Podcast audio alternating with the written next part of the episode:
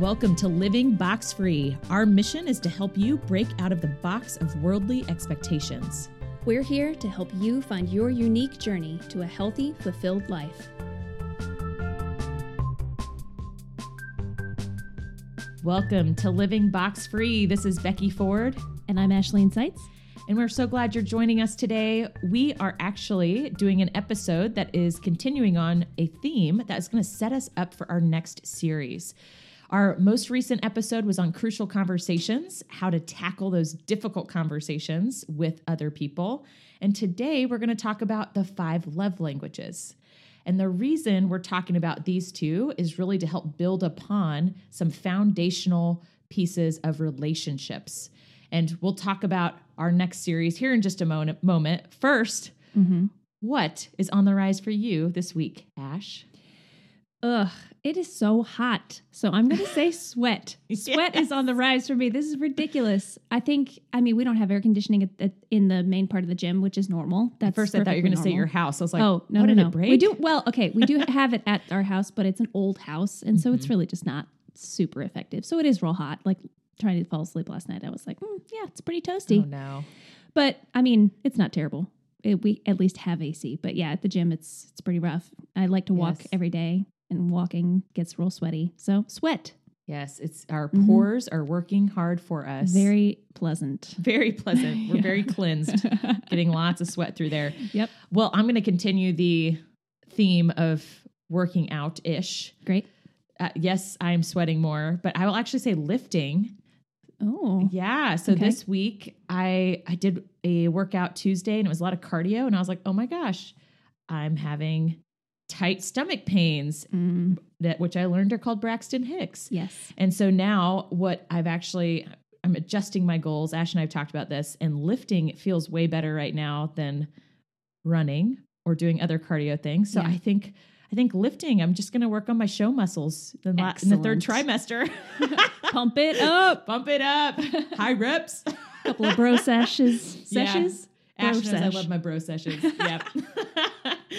Uh, okay, so we've uh, we've talked about what's on the rise for us this week. It is, yeah. You guys are probably glad you're not with us. We're probably sweating right now. Yeah, it's gross. It's gross in here. It's gross. Our pores are so they're working great though. I mean, very it's because functional. we worked out. It's because we're being healthy. Yes, yeah, we're taking care of our our physical bodies. Yes. Okay, so we mentioned we are jumping into a new series. We just talked about crucial conversations the episode before this. This episode is going to be about a book called The Five Love Languages. And these two episodes are really going to help set us up for our next series called Who Dat?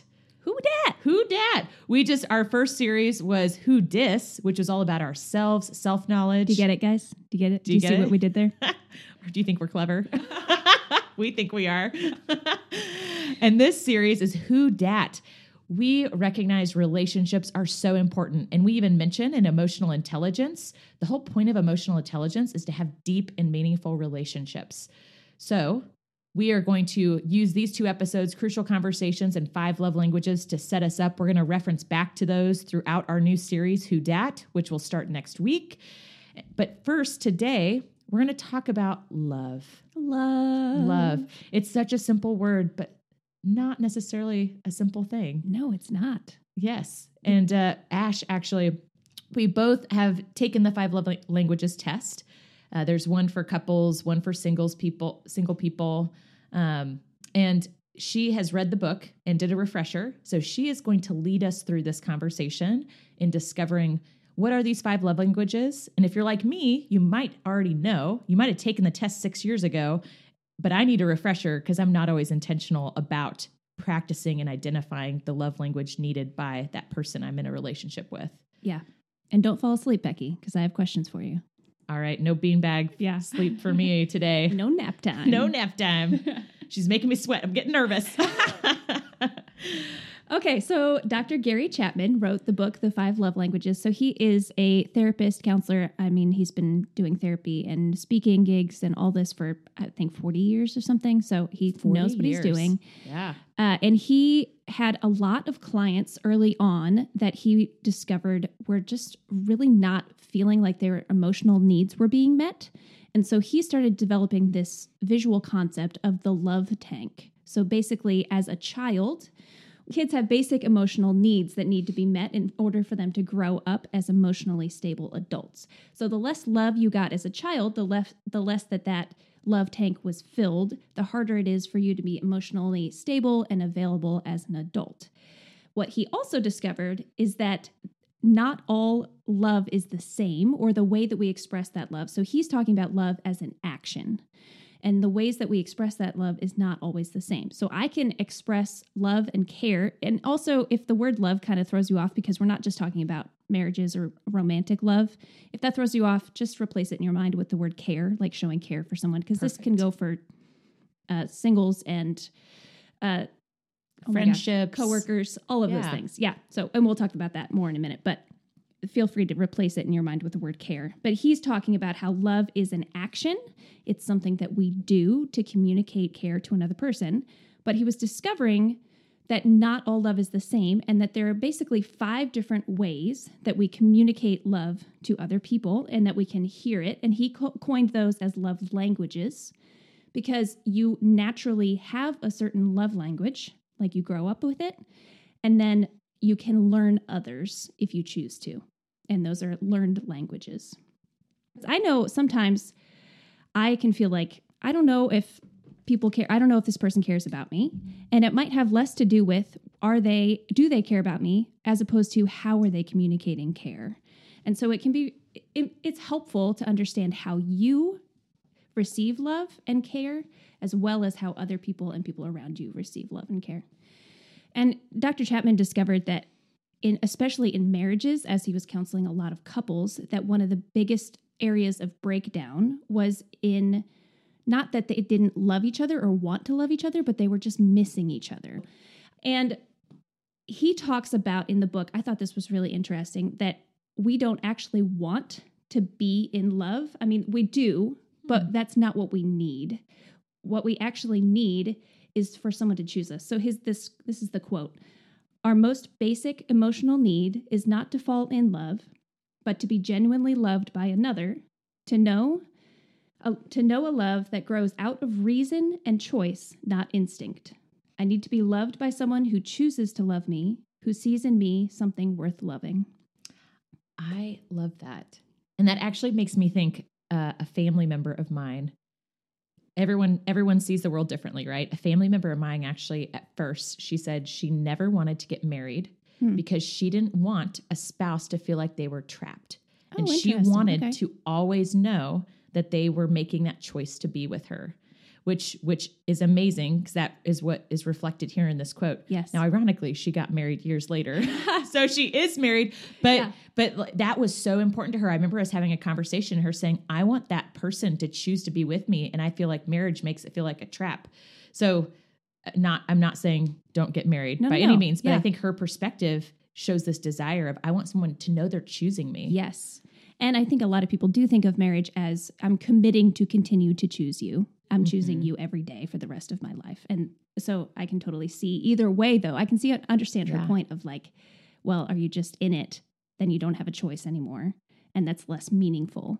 Mm-hmm. So, yeah, I think that distinction of being in love, which there are all kinds of survey or um, research studies. Studies. Studies. That's the word. there are all kinds of studies about how being in love is actually just it's not really something we can do anything about. It's this emotional obsession. And so it's really just your brain overriding all reason. And so it feels great and it's pleasant to be in but it's not permanent like it cannot be permanent and we don't really even want it to be permanent because when you're in love, you kind of forget about other things in life. And because it is an obsession, it takes over. Yeah. And so that's not, it doesn't meet an emotional need for the rest of your life to be in love. But he was discovering, Dr. Chapman was discovering that a lot of couples would get married while they were still in that in love period because it generally he says on average it lasts about two years which i felt like that was that's actually long. pretty long yeah. yeah so he says it lasts about two years. And so sometimes couples would meet, date, and get married in that in love period, and then it would wear off. And often it's not at the same time for both people. It would wear off, and then they're already married, and then they don't know how to love each other by choice. Interesting. So, yeah. Oh, it's also interesting that it can wear off at different times. Yes, it, it typically does. Like it's very rare to fall out of love at the same time for whatever reason. I don't know scientifically. I'm sure there's a reason like there. we're the bearer of bad news. I know. The honeymoon, the honeymoon stage is real. All right, so let's talk about the five ways that we give and receive love. And so you can take this test online. It's pretty short. I think it's like takes like ten minutes. And Yeah. um, like Becky said, there are there's one for married couples, there's one for singles, there's one for military. There's like he has like all these different tests. In fact, I'm not even going to talk super long about all of these because there's so much available on his website that's just easy to access. Mm-hmm. So I'm just going to give kind of an overview so you have a sense of what we're talking about as we reference it later. We can put that in our podcast notes. Yes. So, first one quality time. So, quality time is spending time together when you are giving your full attention to the other person. So, it's not watching TV together, it's not when you're out with six other people and you're focused on all the other things that are happening. It's when you are have each other's full attention putting down your phones spending time together. Now you might pick up your phone send a text and then come back to the other person but it's it's time spent together. And you can do an activity and he actually talks about how there are quality activities which i thought was interesting. And so his three ingredients he calls them to a quality activity are one at least one of you wants to do it. Two the other is willing to do it. And three both of you know why you are doing it which is to express love by being together. So doing CrossFit with my husband. does not count. No. We're not expressing that's not love. quality time. For which reason becky which one of those do you not fulfill? That's too funny. Well, actually, when I hear when I hear some of these things, it sounds so silly. But one of my favorite pieces of quality time over quarantine, Tristan and I actually would just get in the car and drive because hmm. we were so cooped up at home. And I try to get him to stay off his phone while he's driving. Yeah. most of the time I'm successful. Excellent. Sometimes not. Yeah, safety first safety first. But just having that uninterrupted, no cell phone, just talking, holding hands if you want to yeah and you both are doing it because you want to spend time together. And it is over quarantine. That was like our date. That was our way of Yeah. showing love. Was just That's going for a drive. yeah because you had each other's attention Yes, And that's what communicates love to the other person. And again, you might speak that language, your spouse might not, but your spouse can learn or your friend can learn this is important to this person. And so I'm going to set aside my phone and I'm going to schedule time with you or unscheduled time, but I'm going to focus and give you my full attention for a chunk of time so that you know that I care about you. So that's quality time. Physical touch. This one's interesting to me. bow chicka bow exactly. Okay, so physical touch comes in Uh. two. He explains it in two different ways. There's ex- explicit touch and implicit touch, which I had never thought about. So, explicit touch would be when you have to give your full attention to the actual physical touch. So, this would be hugs, sex, massages, when you're giving your full attention to the actual physical activity. Implicit touch would be like a hand on a shoulder as you walk by, or sitting next to each other on the couch instead of across from each other on the couch. So it's more of a physical presence as you're doing other things. So it takes less attention, but it still communicates care, typically.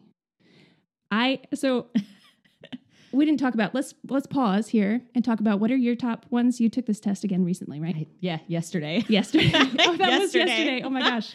Feels like days ago. I okay. know so much has happened. So what you came up with the quality time and physical touch, right? Physical touch, Okay. yes, and very, very one point behind was acts of service. Okay. and quality time and physical touch were tied. So here's the interesting thing about physical touch, and I think it's what you mentioned as well, is this is not across the board. So if you Mhm. have if you get physical touch as your top one, you might be like, yeah, but I don't want certain people to touch me. That's pretty normal actually. And it's because it is such an intimate thing to you that it communicates something different when other people touch you. So implicit touch might be more acceptable from other people as opposed to explicit touch. Yeah, that totally makes sense. Because when I took the test yesterday, I was thinking in, I was thinking literally one person, Tristan. Right. Yeah. If I was taking it thinking about friends, and even I mentioned to you, like my sister and I, like if we hug, it's a big deal. Yeah. Like she's like my family's not super touchy. Yes. so so you're right. Like I think it is important the context in which you're taking that test. Are you taking it thinking of your spouse or a friend? That makes Right. makes a difference. So we're going to talk about this a little bit as we keep, as we keep going through. If it's your top one, it's often how you communicate care to other people but other people don't necessarily receive it that way. But you can learn to say, like, X or words of affirmation, which we'll get to, is not high for me, but I can learn that certain people it is high for. So when they give it to me, it means that they love me and it Mhm. means that they care. So it's kind of an it kind of a back and forth. You can learn to accept it a certain language and you can learn to give a certain language even if they're not your natural languages. And what are your top ones? I answered. Oh yeah, sorry. uh yeah, quality time is definitely up there and then I think acts of service is number 1, which we'll get to. So hold that thought. Hold tight. Hold please. Gifts. Gifts. This I've is this always is had low. trouble saying that word. this is low for both Ash and I. We talked about this. it is. gift giving. I had Yeah. zero points. So, the quote from the book, which I thought was interesting, is You must be thinking of someone to give them a gift. The gift itself is a symbol of that thought. That makes gifts more meaningful, don't you think? Absolutely. Yeah. Yes. I am. I can throw out someone who I know this is like ranks high Uh-huh. on their love language. She's a friend of mine, Erin. Yeah. Uh, and she watches our dog when we go out of town and literally like we will come home and she will have a sign and she's had flowers there for us. Oh, yeah. And sometimes a gift basket. And I'm like, you took care of our dog while we were gone. I should like I should be giving you please take this Yeah. money like and and so gifts is so high for her and sometimes for no apparent reason and but it is i think for her it is like i'm i am thinking about you Yes. and i'm putting forth that effort and this is a symbol of that Yes. And often people that are, again, it's learning to receive it. So it's not super important to me, but for people who are very, have that very high um, as gift givers, they're very good at gift giving because they put so much thought into it and they say, what does this person actually, what will make them feel loved? As opposed to what do they need, or you know, oh, it's their birthday, I got to get them something. yes i'm i'm i'm all about gift card gift card and i've Yeah. noticed gift givers like erin she does not do gift cards Yep. it is like she will buy a picture frame and she will decorate it with things that are personalized Yeah, That's her type of gift giving. And I'm like, oh, I feel so bad. Here's an Amazon gift card. oh man, I suck at this. Which again, it's not in your top love languages, so you're not necessarily naturally good at it, but you can recognize that it's love from her when she does that, and you could learn to do it if Yes. there were people that you felt like, oh, I need to step this up. This is how they receive love. You would know that if you were giving something back to Erin, it needs to not be an Amazon gift card. Yes. and I, you know, yeah, I step it up yeah, sometimes. exactly. All right, so that's gifts. Words of affirmation. So there are a few different kinds of words of affirmation, and mostly the the point is to understand what the other person is doing and experiencing and to communicate that you see them and to encourage them. So you can give words of kindness or words of encouragement to help them feel known and seen and appreciated. So the quote here is encouragement requires empathy and seeing the world from the other person's perspective. So you can be doing something and I can be like, I don't understand why she's doing that. So I'm probably not going to say something nice about it because I'm like, I don't have a clue why she's doing this. However, if I can look at you and say, Oh, I understand, I'm taking a moment to understand what she's doing. And man, that's really cool. That's really great what she's doing. And then I can take the effort and the time to think of something nice to say to encourage you. You have someone in your life who likes words of affirmation, right? yes. Yes. Tell me about that. I would actually, if, if Tristan were to take this test again, I think this is his number one now. Yeah. And I feel like part of it is being a business owner and a CrossFit coach. You know, he doesn't have a boss above him to give him feedback. And we had, it was probably a year ago when we were opening up the gym, our first year of operating. And it's so interesting dynamic. I have a full time job, but I also help with the business stuff for the gym. And I would text Tristan and be like, "Hey, I hope you're having a great day. By the way, make sure just don't don't want you to forget to do this." And we had to have a conversation. He's like, "I dread seeing a text from you because it's always something I need to do, and I don't feel like I ever get recognized for all the work that I've done." Already done. yeah, Yeah. that I've already done. And that was a big eye opener for me because I'm very task oriented. Mm-hmm. And like we just talked about, words of affirmations, not one of our top ones. Yeah. And so I just think, oh, good, you did your job. Like, good job. Let's move on. Versus really empathizing, like what you said, and recognizing, man, he's waking up at 4 4 in the morning, whatever time, to go coach classes. He's with people all day. He only gets so much time on the computer to do these things. And that's been something I've consciously tried to do. And we've had to set boundaries and talk about work stuff at certain times. And I try to do a better job of recognizing his hard work.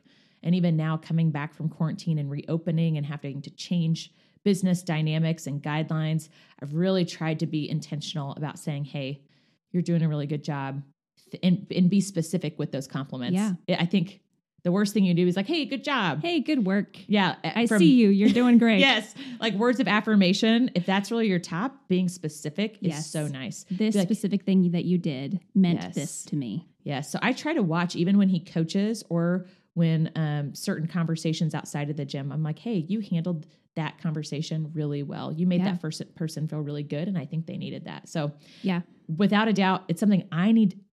Like like Ash said, you can recognize it might not be your top, but you can learn how to give it. Mm-hmm. And I'm still working on being better at giving that to my husband, who who needs that because he doesn't have a team around him or a supervisor that's giving him feedback. Right. When I was thinking about this, I was thinking, okay, words of affirmation really not important to me. Like it's nice every once in a while when someone tells me I'm doing a good job, just so I know, hey, people see I'm doing things. You yes, know, they see I'm progressing. Yeah, but I don't have a fear of I'm not doing a good job. I know I'm doing the best I can, and generally speaking, it's pretty good. Yeah. So I'm not concerned about is this something mm-hmm. like am I doing a good job? Am I good enough? I don't know as opposed to I do have we talked I talked about this in counseling this week. Here we go. Let's just bear bear my soul here. I am concerned about if I am not doing anything, do I still have value? If I don't do anything for you, am I providing value in your life? As a friend, as an, a family member, whatever, coworker. And so there's one friend in my life, his name is Ephraim, and he is a words of affirmation person. And what he says to me is much more meaningful than typical words of affirmation, which he is constantly telling me, I love you for you. I don't care what you do. Like, I don't care that you're here because you're doing things and you're and you're volunteering for me. I just want you and you have value for who you are, not what you do. Wow. And Way so, to go, Ephraim. I know, right? He's a good leader. Um, and so those words of affirmation mean more to me than, hey, you did a great job. Mm-hmm. Okay, thanks. Yeah, I know. I know I did a great job because I'm I'm good at my job, you know? Yeah. So it depends on can depend on what the person is saying specifically and even if words of affirmation aren't your top, it can still make a difference. That's really good example. Okay, final one, my top one, acts of service. So, acts of service require time, thought, and planning because you have to you have to make a plan in order to take something do something for someone that they would normally do for themselves is typically how the acts of service go. So it could be making someone coffee in the morning. It could be uh, what was the, the, example from the test? Filling up your your car with gas. Oh yes. and I was like, I don't think Tristan's ever just taken my car to fill it up with gas. If we're both in the car together and it needs gas, yeah, it was yeah, it was that, and it was something else. I can't remember, but I was like, nope. Yeah. Oh, laundry. Oh yeah. It was laundry, and I was like, mm-hmm. we basically just I know we're we're a weird couple. We just do our own laundry. So acts of service are typically yeah. something that you would do for yourself. So if he did some for some reason decide I'm going to do Becky's laundry today, that would that would constitute an act of service. Yes. It gets a little funny. This one I've talked about it with my friends this week because I was like, I think my top one is acts of service, but it's not necessarily what people do for me. Like I don't receive it very much. I think it is at least in America and our culture different for spouses than it is for friends. So it's much harder for my friends to know, oh, her gas tank is empty. Like, how would they know? you know what I'm saying? I'll go look like, at your car before yeah, you leave. and it's it's not tip- societally normal for my friends to bring me a cup of coffee in the morning. You know, so it's a mm-hmm. little bit different. This is the only one that I, I feel like stands out as it's harder to communicate through acts of service, but you still can. Yes. I mean, people do. My friends do things for me, and um, and so often I will actually say, I have to do this thing. Will you come and sit with me while I do it? Which is kind of combining acts of service and quality time. Like, will you yeah. just be with me while I do this thing? Yep. I mean, this is super simple, but I'm even thinking, sorry, another gym comparison or analogy here. At the gym, there's certain people who right now we have to wipe off everything, disinfect everything between every class. And there are certain people I just turn around. It's like a gym fairy just took all my weights and wiped them off. I was like, what? I was supposed to do that. And so even I think once again, non-spouse relationship, it's those little things. Yes. Whether it's helping get someone's equipment out because they're running late to class or helping clean up and making sure everyone's stuff is cleaned up and you're done with yours, but you're going to go you're not good, you're not done until everyone's done. Right. So I feel like I've seen that even in our gym atmosphere. Yeah. All right, so those are the five. Quick overview of those.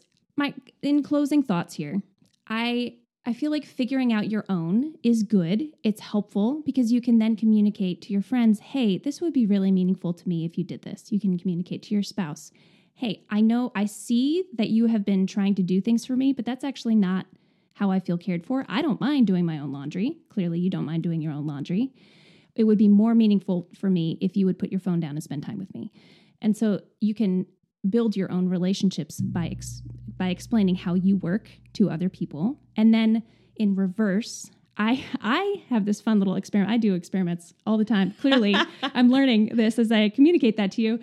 Um, I like to when I make new friends, try to figure out on my own what their top love languages are, just by trial and error. And then I will ask them later and say, "Is this true? You know, like this is what I'm seeing. Is this true?" I think it's fun because I'd like to try. Okay, I'm giving them a gift. How are they going to respond? Okay, I'm giving them words of affirmation. How are they going to respond? I just think it's fun to try. But Well, I, I remember one episode. It was in our Who Dis series. You talked Yeah. about treating yourself as a science experiment. yes, So you're just transferring that science experiment to other people to as new, science new relationships. Yeah. But that that's going to improve your emotional intelligence too, being Yeah. able to recognize those reactions and what people need. Yeah. And uh, as we mentioned, this episode is going to help set us up for our next series starting this next week. Who Dat? Who Dat? Who Dat? We're going to talk about Who Dat in our new series all about relationships. We hope you'll tune in and we'll be talking about more fun. Talk to you next time. Bye. Thanks for joining us on Living Box Free, put on by On the Rise Group. Follow or subscribe to Living Box Free on Spotify, Stitcher, SoundCloud, iTunes, or Google Play to hear our new episodes every Monday as well as our bonus episodes. You can learn more about our services at ontherisegroup.com. Also follow us on Instagram and Facebook at On the Rise Group. We hope you'll tune in next time for more helpful content.